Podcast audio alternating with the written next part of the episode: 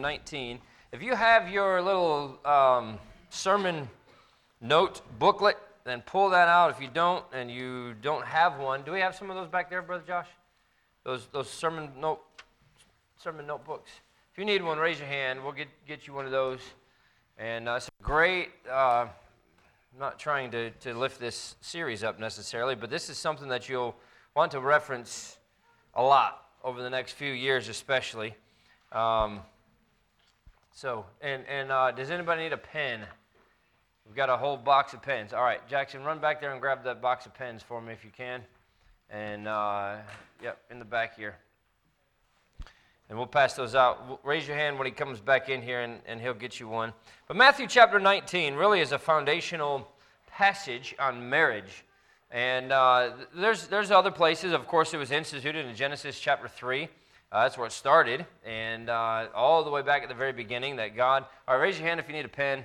There we go. And, uh, but this idea of, of marriage, uh, we've looked at the spiritual side of dating, if you will, over the last couple weeks. Uh, we looked at the importance of and the ministry of marriage. We looked at dating and that the ultimate goal is purity through dating, and that's what we talked about last week. Uh, but the ultimate goal is to stay together for life, right? To make marriage a wonderful and enjoyable thing and to be something together that you can never be apart. And really, Jesus talks about that in Matthew chapter 19. Let's, let's just start in verse number 1. And it came to pass that when Jesus had finished these sayings, he departed from Galilee and came into the coast of Judea beyond Jordan. And great multitudes followed him, and he healed them there. The Pharisees also came unto him, tempting him, and saying unto him, is it lawful for a man to put away his wife for every cause? And he answered and said unto them, Have ye not read that he which made them at the beginning made them male and female, and said, For this cause shall a man leave father and mother, and shall cleave to his wife, and they twain shall be one flesh? By the way, that's Jesus quoting the Old Testament. If that's not giving, if that doesn't give credence to the Old Testament as the Word of God, I don't know what does. But Jesus quoted the, the Old Testament often. But he quotes it again here. Wherefore they are no more twain, but one flesh. What therefore God hath joined together, let not man put asunder. Then they said unto him, Why did Moses then command to give a writing of divorcement and to put her away? He saith unto them, Moses, because of the hardness of your hearts, suffered you to put away your wives, but from the beginning it was not so. And I say unto you that whosoever shall put away his wife, except it be for fornication, and shall marry another, committeth adultery, and whoso marrieth her which is put away doth commit adultery. And he goes on to talk about a little bit more. But the main thing is, God designed marriage to be between a man and woman for life. And that, and, and well, what about Moses? He said you could get a divorce. God said he did that out of the hardness of your heart. It was not supposed to be that way. You were supposed to be together for life. And that's what, that's what our goal is when it comes to uh, helping our children get to the marriage altar, but not just to get to the marriage altar, get to the marriage altar pure, and then have that as the foundation for the rest of their life. So, for the next couple weeks, I want to give you some very, very practical advice on dating. We're going to look at some verses as we go through this, but I already mentioned last week that dating in high school is inadvisable because of the very nature of what dating is. And I gave you kind of a definition last week, but a date is really any specific period of time in which the two of you are purposely getting together in order to enjoy each other's company, to get to know each other better, to pay attention to each other with the intention that this may be the person that God wants you to marry. You ought not to send your children to prom and dancing dates and whatever else is popular in our culture for young people today. But I don't want them to feel out of touch, or I don't want them to feel different, or I don't want them to feel left out. I never went on a date in high school. Never went to a dance. I never went to prom. Never did any of those kind of things. And I promise you this maybe I felt a little different, but I didn't feel left out. I don't look back and say, boy, I wish I had gone to a prom. I wish I had gone to a high school dance or something like that. Uh, I don't feel like I missed out on anything. Uh, and you'd rather have them feel left out and different than to have a daughter that's pregnant at 16 or a son that has the responsibility of caring for uh, a, a child at 16 years old. It's setting them up to fail and putting them in a position where they have to make decisions that, quite frankly, they should not have to make at that age. Uh, and it's igniting a passion in them that they're not ready for at that age. The day is going to come when those decisions will have to be made, especially as they get older. They're going to have to make those decisions.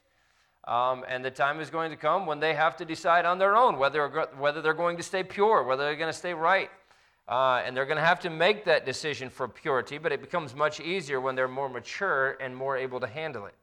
When we send our kids off to do these things that everybody seems to be doing nowadays with these dances and everything else, you're putting them in a position to make a hard decision that they're not ready for at that age.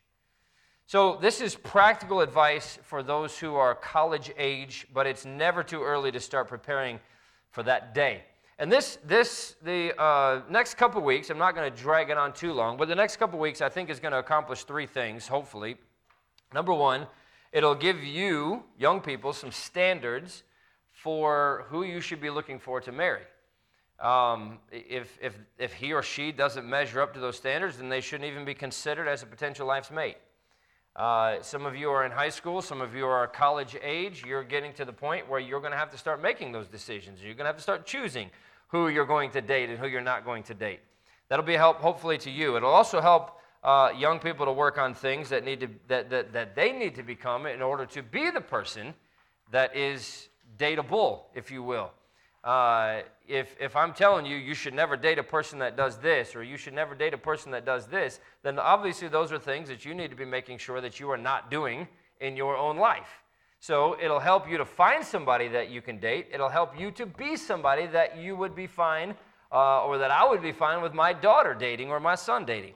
And the third thing I think is going to help the parents as well to, to help their children look for a spouse and to help them to become the spouse that they should be for the person that God has for them. And I think in the process, it's going to help us as parents in our own marriage. So, so I think uh, this everybody is included in this. All right, I, don't think anybody is excluded as far as this is not applicable to you. So tonight, what I want to do is start into advice to our children on dating. That's what we're going to talk about over the next couple weeks. And that's why I say I really would like you to write these things down. I'm going to give you nine things tonight uh, probably about the same number next week, and maybe the same number the week after that. We'll see. But these are not hard and fast rules, uh, but they'll give you a place to start as you seek God's will for marriage. These are general guidelines that will help you to not only find a spouse, but to be the spouse that God wants you to be. All right? So, number one, let's, let's uh, establish this there is no such thing as falling in love. Love is a decision. Turn over to Psalm 18. I'm going to have you look at two passages here. Psalm 18 is one of them. There is no such thing as falling in love. Oh, and you hear that all the time. Oh, they fell in love. No, love is a decision. There is, there is one of this is one of the most important things that I've ever learned when it comes to the idea of what love is. Psalm 18 and verse 1. This is obviously the psalmist David uh, talking to God, and he says, I will love thee, O Lord, my strength. I will love thee. That's a decision that he's making, right? That's not, I mean, why doesn't he say, I have fallen in love with you, O Lord, my strength? Can't help it. I just love you.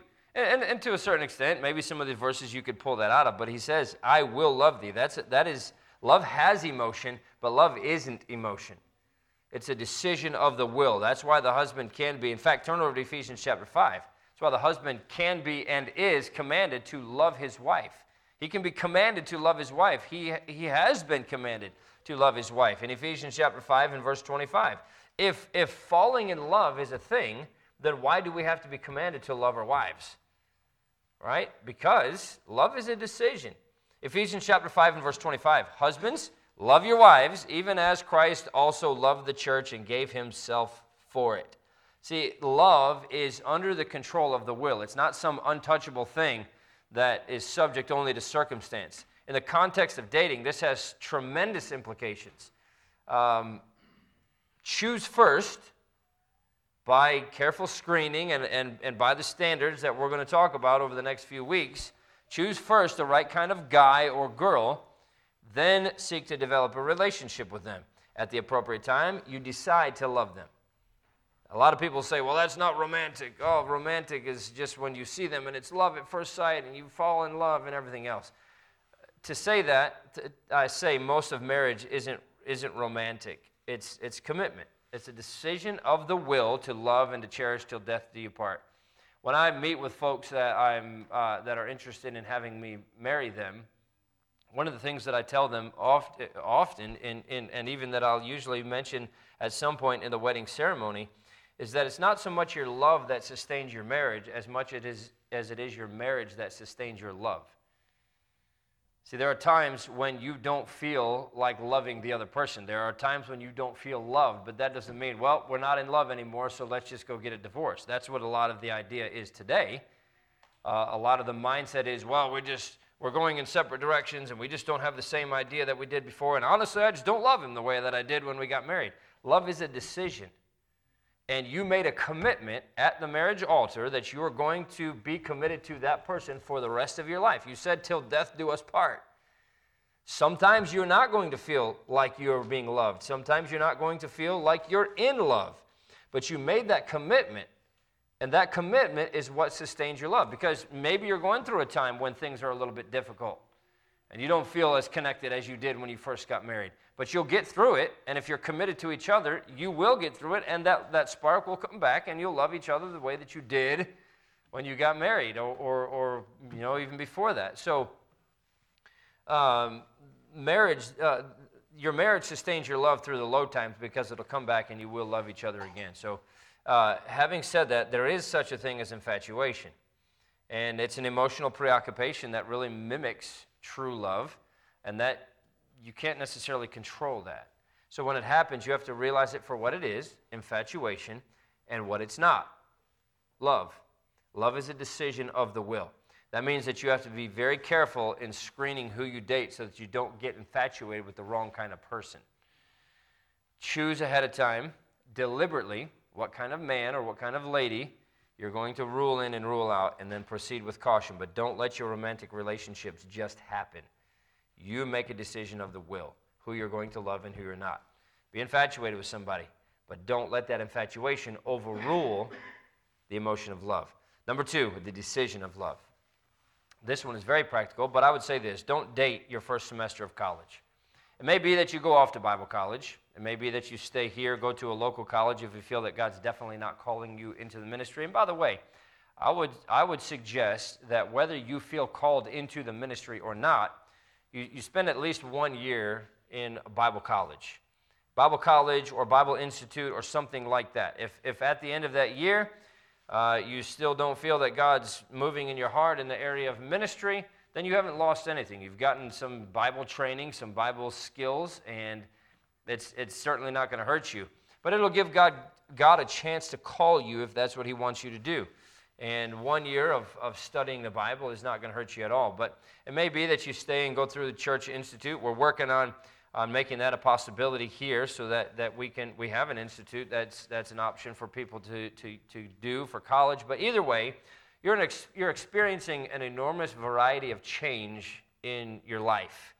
You're going from being a young person, a kid, if you will, to being an adult and having some independence and being out there on your own um, in a relatively short space of time. Adjust to those things before you complicate your life further. Marriage is a wonderful thing, dating is a wonderful thing, but it can really complicate life.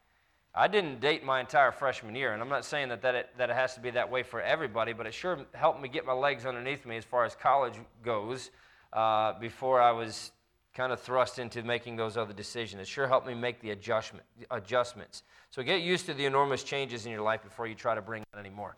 Here's another one that's very practical, but something to think about anyway. Uh, don't date somebody that's either 25% older or 25% younger than you. And I know that that sounds, I mean, that, but it's very, very practical. But you think about this marriage is wonderful, but it's difficult. And the, the more things you have in common, the more helpful it's going to be. When the, when the person that you're dating is substantially older or substantially younger than you, it really complicates things, that, that's something that's already complicated. Um, they're, they're probably in a different stage of life than you are. They're experiencing different things than you are aiming at different things. It'd be a 26 year old marrying an 18 year old or, or a 34 year old. And again, not that it's impossible to make that work, but somebody who's 26 has some life experience behind them, somebody who's 18 doesn't. And a 26 year old is going to find themselves being very frustrated with an 18 year old that they've just married. So, uh, again, not that it would not work, and that's what I'm saying. These are not hard and fast rules, but it's something to think about and something really to, to, to weigh. It's not impossible, but it's not advisable. If you get married, I think it'll just make things more difficult. Here's another one. Number four is this you don't need your parents' permission after graduating from high school to date. but you should want your parents' blessing.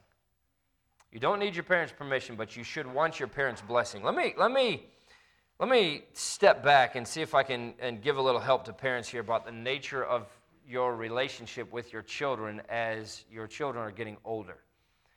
Parents, you, you should be raising your children to be full fledged independent adults by the time they get to be 18 years old. That's when the government recognizes them as an adult, 18 years old. And so you should be training them to be independent by the time they turn 18.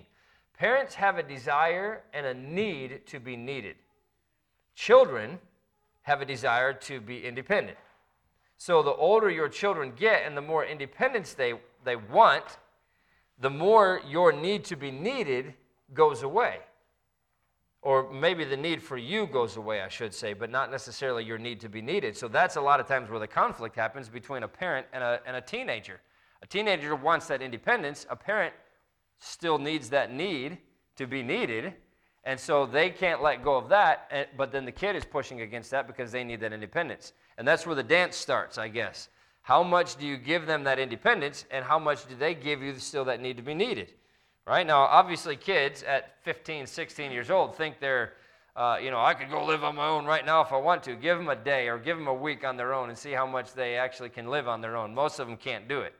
Uh, and, and they still need their parents, and, and that need is still there. But right now, you have authority, but very soon, all, you're, all you're going to have is influence. And what you're doing right now is building up your influence as you exercise that authority. How you exercise that authority is going to determine the type of and how much influence you have by the time they are no longer under your authority. And I know that that, that might take a, a couple minutes for you to think about and really let that sink in. But one of these days, I mean, really, when they turn 18, now, if they're still living in your house, you have the authority of what happens and what does not happen in your house. But the decisions that they make, for the most part, are theirs at that point and you should be training them for that to happen. So when they do have the, the ability to make their own decisions, that should not be a bad thing. It should be a good thing. You should have trained them for that day. But right now, you have the authority over them. One day, you're only going to have influence. And when all you have left is influence, what you're doing right now with your authority is going to determine how much or how little of that influence you have. So it's it, when my kids get into that college age, I'm not going to be able to tell them what to do anymore. Uh, Dennis Corliss said, said it this way you don't have to make the wrong decision to prove it's your decision. All right, I'm telling you ahead of time, especially when it comes to my kids, that, that those things will be their decision. But a wise young man or a wise young lady will certainly desire to have their parents' perspective on their dating life and having their blessing on their choice of a life's mate. The opposite of a wise man is a fool, and it never ends well for a fool. Uh, a, a, child, uh, I say a child, a, a young person, once they get to the point where they can make their own decisions, have the choice to make their own decisions, but they should want their parents' blessing. So uh, you don't need your parents' permission to date, but you should want your parents' blessing. Which brings us then to number five. Turn over to Proverbs chapter 11. Number five is this ask your parents' advice a lot in that stage of independence, and usually it's in the 18, 19, 20, 21 year age range, 18 to 21, I suppose, is when kids generally make the dumbest decisions of their life because they have that freedom to make their own decisions and they are trying to prove themselves. I don't need mom and dad anymore. I can make the decisions myself. And that's usually when they make the worst decisions.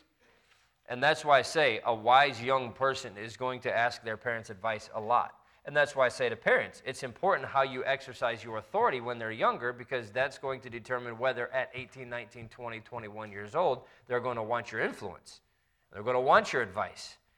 But Proverbs chapter 11 and verse number 14 says, Where no counsel is, the people fall. But in the multitude of counselors, there is safety. Young people, your parents know far more than you do. And they know you better than anybody else knows you. And by the way, they love you more than anybody else loves you. And they have the parents have a long and deep experience at life. We have, a, we have long and deep experience at helping people navigate life and the results of the bad choices that they make in life. Uh, in other words, parents know it when they see it. They know a bad decision when they see a bad decision because they've been there and they've seen many people make bad decisions. And in some cases, they've made the bad decisions themselves and they've realized firsthand why it's a bad decision. Your parents love you immeasurably. We're not the enemy, we're on your side. We want to see you succeed in life. So when a parent gives you advice, or you ask your parents advice and they go against what you were thinking you wanted to do. See, here's the other thing about advice a lot of times people don't want you to tell them what to do, they want you to approve what they've already decided in their mind they're going to do. They come and they say, This is what I'm doing, what do you think? And we tell them, No, that's not what you should do. Well, they, they ignore it because they didn't want to hear what you thought. They wanted to hear you say, Okay, do what you're going to do. That's not advice. That's sign your name at the bottom of it so that I can pretend like every, everything's okay. And, and in a lot of cases, when a parent goes against what you thought you wanted to do, your best interest, your best interest is to follow their advice. They've been there. They know why it's a good, mis- a, a, a, a good thing or why it's a bad mistake. They, they've been at life a lot longer than you have. They've been teenagers. They've been in college. They've been through having kids. They've been through all of it. They've been there, and, and they know you the best. Nothing would, nothing would please a parent more than to see their child do well. So, for 99% of parents, they're not going to give you advice that's going to derail your life on purpose. Why would they want to do that? They don't want you to fail, they want to see you do well. So when they give you advice, take it, use it. It's, it's there for a reason. We have zero desire to manipulate or control you for our own purposes. What do I get by manipulating my children to date somebody that I want them to date or you know, to, to marry somebody that I want them to marry? What's, what's the point in that? I'm not going to live with them the rest of my life. You are. So I want you to be happy. I want you to enjoy life, and I'm going to give you advice that's going to help you with that. Parents, for the most part, especially if they're in church, love the Lord. They've walked with Him for a long time. They know the Word of God. So ask their advice a lot. It's, it's just wisdom on your part. Turn over to Amos chapter 3. This one we'll cover very quickly because we've already mentioned it several times, but we'll make it official. Number six, don't date an unsaved person. Don't date an unsaved person. Amos chapter 3, Verse number three says, Can two walk together except they be agreed? God is very clear about it. Most kids have seen numerous examples of unhappy marriages. And it's not always that it's because one is uh, Christian and one is not.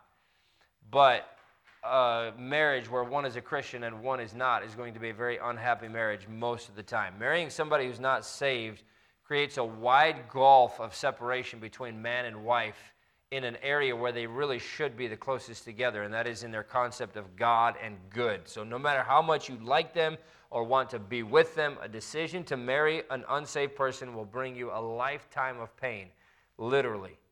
So, don't. Don't marry somebody that's not saved. Which means then you shouldn't even be dating somebody that's not saved. Because what's the purpose of a date? Is to see if this person is somebody that's worth marrying.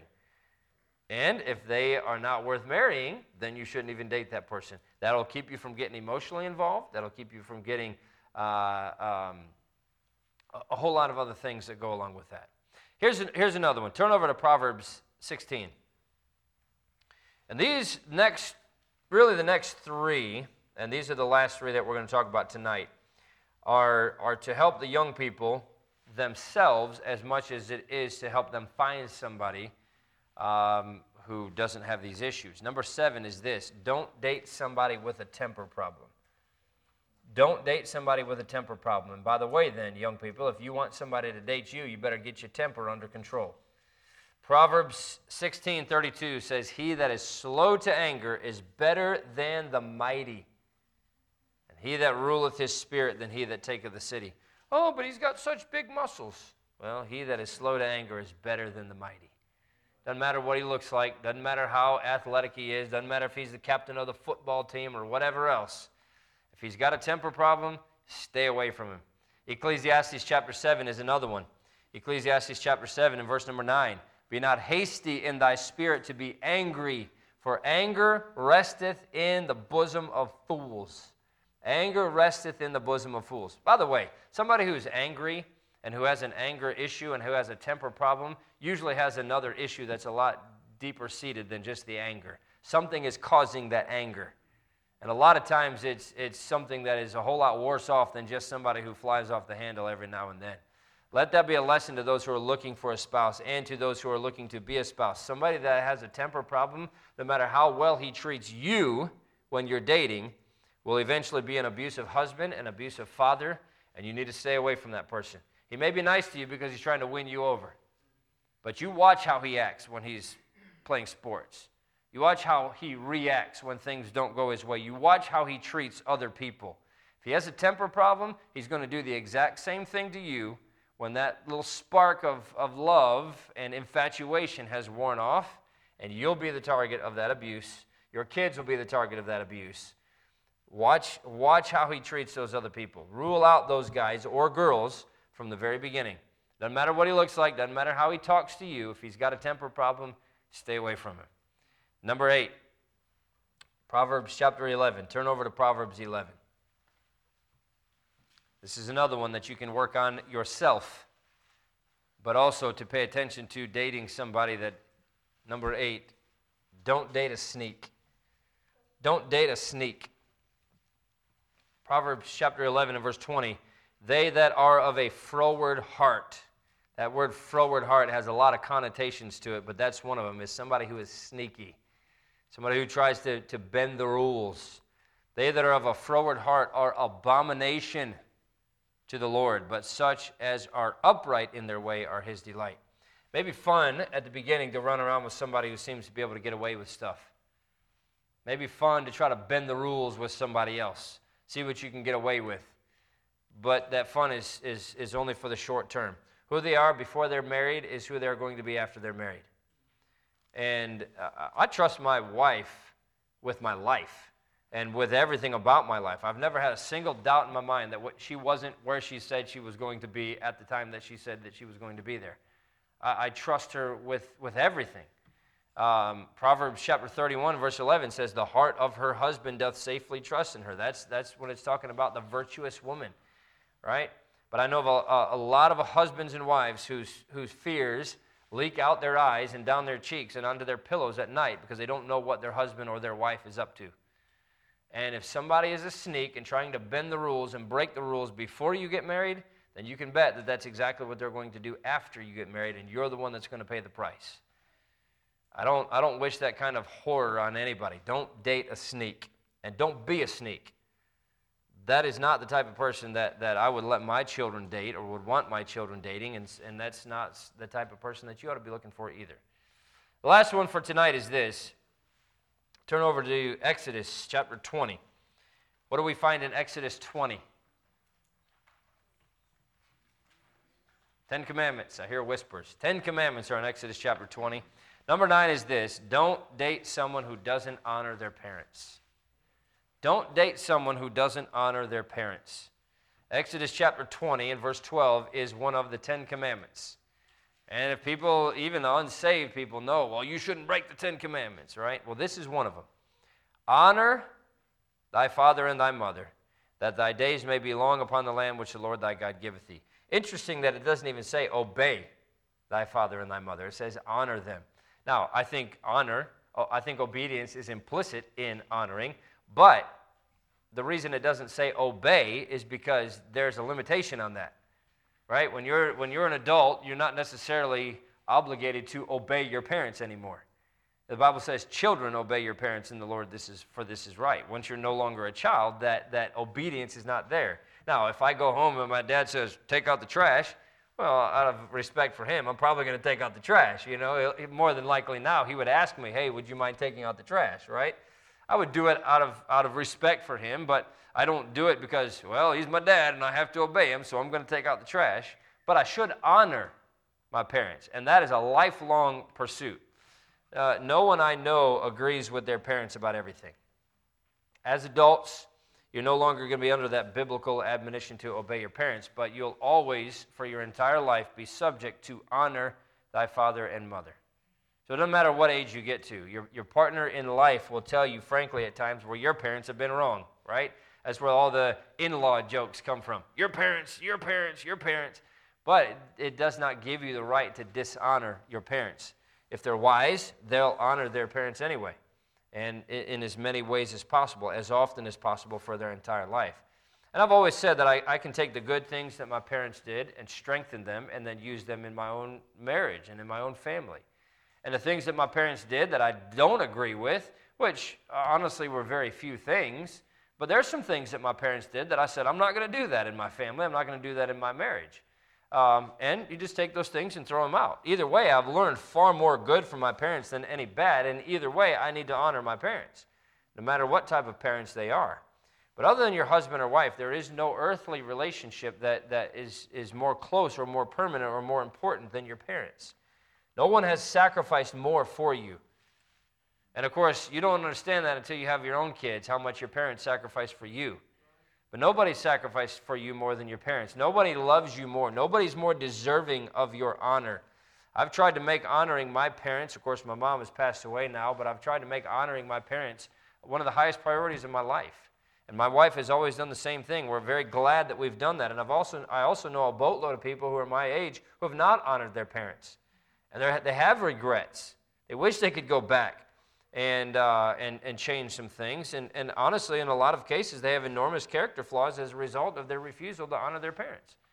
A lot of things base, are, are based on that. If they're willing to honor their parents, no matter how good or bad their parents are, then that, that's going to set the tone for a lot of things in their life.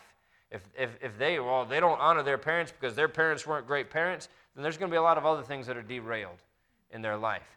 On the other hand, if they honor their parents, no matter how good or bad their parents were, there's going to be a lot of other things in their life that they have in order. By the way, parents, turn over to Matthew chapter 19. Once your children get married, they're no longer yours. They're still your child, they're, they're still your son or your daughter. You gave your daughter away at the altar and her husband became her number one priority. You don't get to come in and say, You shouldn't be doing that. You listen to me, I'm your father. You don't have that right anymore.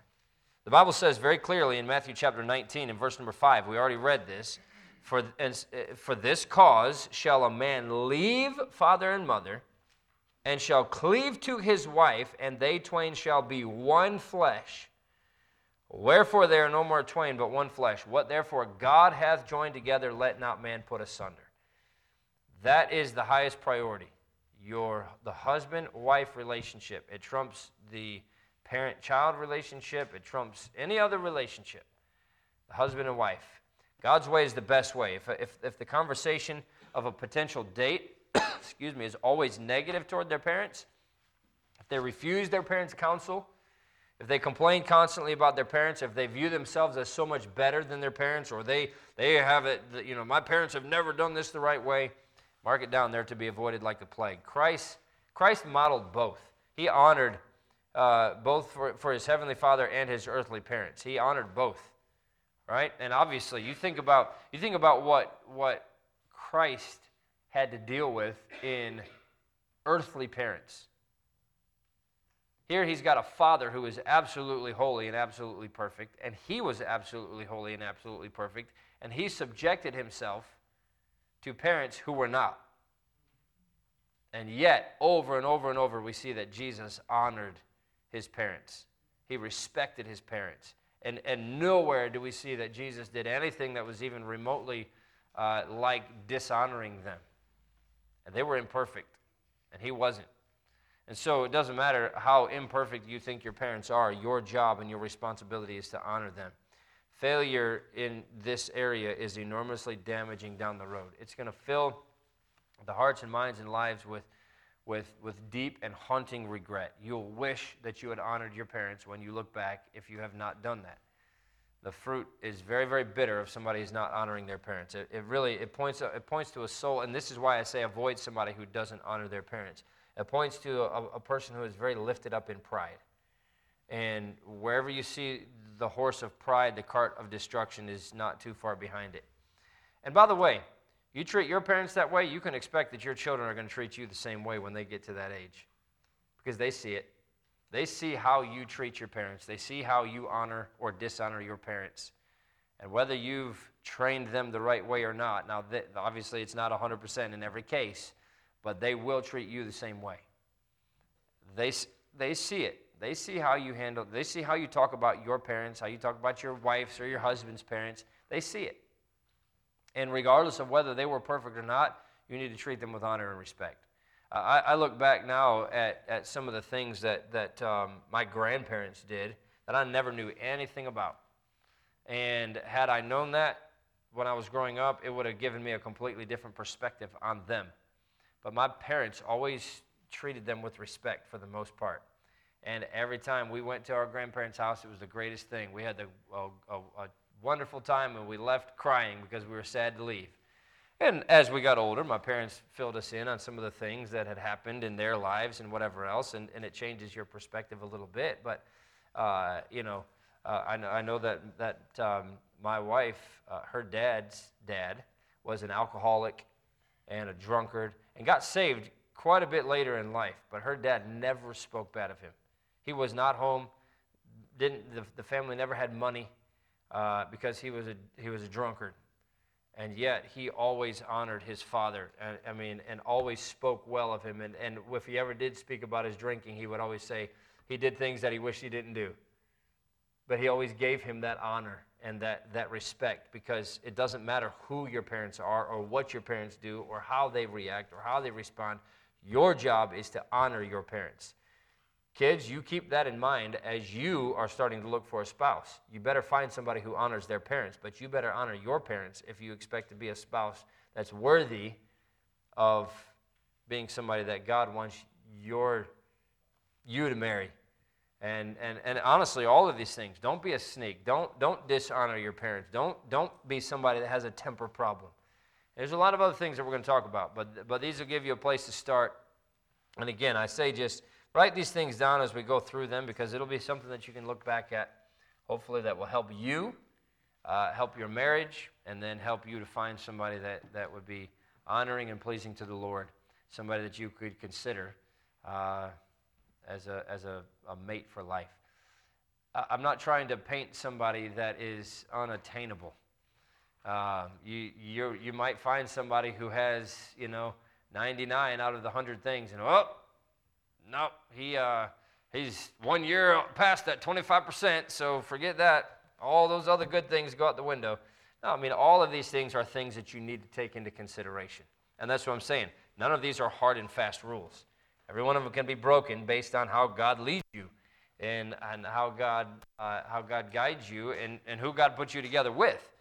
Um, but God's not going to ask you to marry somebody who's got a temper problem necessarily, or somebody who does not honor their parents, uh, and, and a lot of these other things that we're going to talk about. So I said very, very practical. Of course, we looked at a lot of different verses. Hopefully, you wrote some of those down that you can go back and look at later. But just some advice, some things that you can do, uh, young people, that you can be aiming at, and then parents that you can help your kids aim at as they uh, move closer to finding the one that God wants for them. We'll continue this next week. Let's pray.